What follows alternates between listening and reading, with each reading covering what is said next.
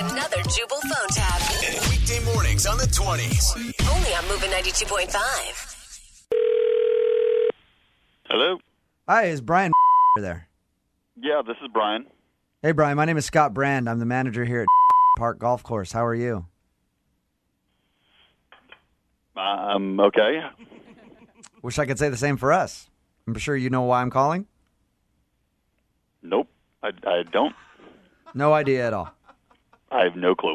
Okay. Well, we've got a big problem. You were here a few weeks ago using one of our golf carts. Okay. That golf cart came back to us with some damage on the front right fender. You know anything about that? I am 90% sure that that was there when we got the card. Oh, really? Okay, that's interesting. I just got off the phone with your buddy Brent, who was golfing with you that day, and said that you are the one that's responsible. No, there's no way he said that. I just need your Visa or MasterCard so that you can pay for the damages. Uh, how much? Well, how much is it going to cost me?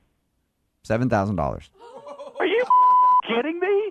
There's no way that that damage costs seven thousand dollars, and we barely like scuffed the size, like a, a mark the size of my Oh. fingernail on the side of that cart. That's There's interesting. No way in hell that's seven thousand dollars. It's interesting because when we started this conversation, you said you were 90% sure that that was there when you took the cart. Well, you know what? I didn't know that Brent was going to uh, was going to tell you uh, that I was the the demon driving the cart, man. Okay, so before you knew your friend told us the truth, you were just going to lie to me about it. Uh, look, I'm sorry. I didn't think it was a big deal. I apologize. Whatever. I just really need your Visa or MasterCard number so that I can pay for the damages. That's all. I'm not going to pay you seven grand because there's a nick on the bumper of your stupid golf cart. Is, is this something that I need to get the authorities involved in? Are you serious? You're going to call the cops on this, man? Oh, yeah. There- No. There- This doesn't make any sense. I nicked a bumper, and now you're coming after me, and you want seven thousand dollars. You're going to get the cops to come after me. I mean, I, You did more than nick the bumper on that golf cart, I okay? did not more than nick the bumper. Well, that's not what your buddy Brent says. He says that you crashed it. Well, f- him. He's li- he's lying. Okay, I can't. He's lying. Well, with that kind of attitude, why should I trust you? He was the one driving the car around drunk. He's the one that hit the tree. I didn't I didn't even.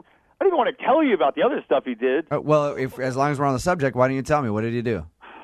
We're all drunk. He stands up on the trash can right next to the ball washer. You know, like blink. Stands up and pretends to wash his in your ball washer. That's what he did. Really? Yeah, you're gonna believe him over me.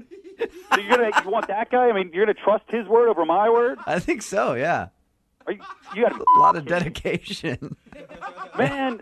hey, hey, Brian. This is actually Jubal from Brook and Jubal in the morning. I'm moving 92.5 doing a phone tap on you. What the? F- Shut up! yeah, man, that's a joke. Your buddy Brent set you up. He said you'd be scared if the golf course called you. Holy s***, man! Oh, dude, well, Did he really do that to the ball washer? I have video, and I will send it to you. It is hilarious. Wake up every morning with Jubal phone tabs. Weekday mornings on the 20s. Only on Moving 92.5.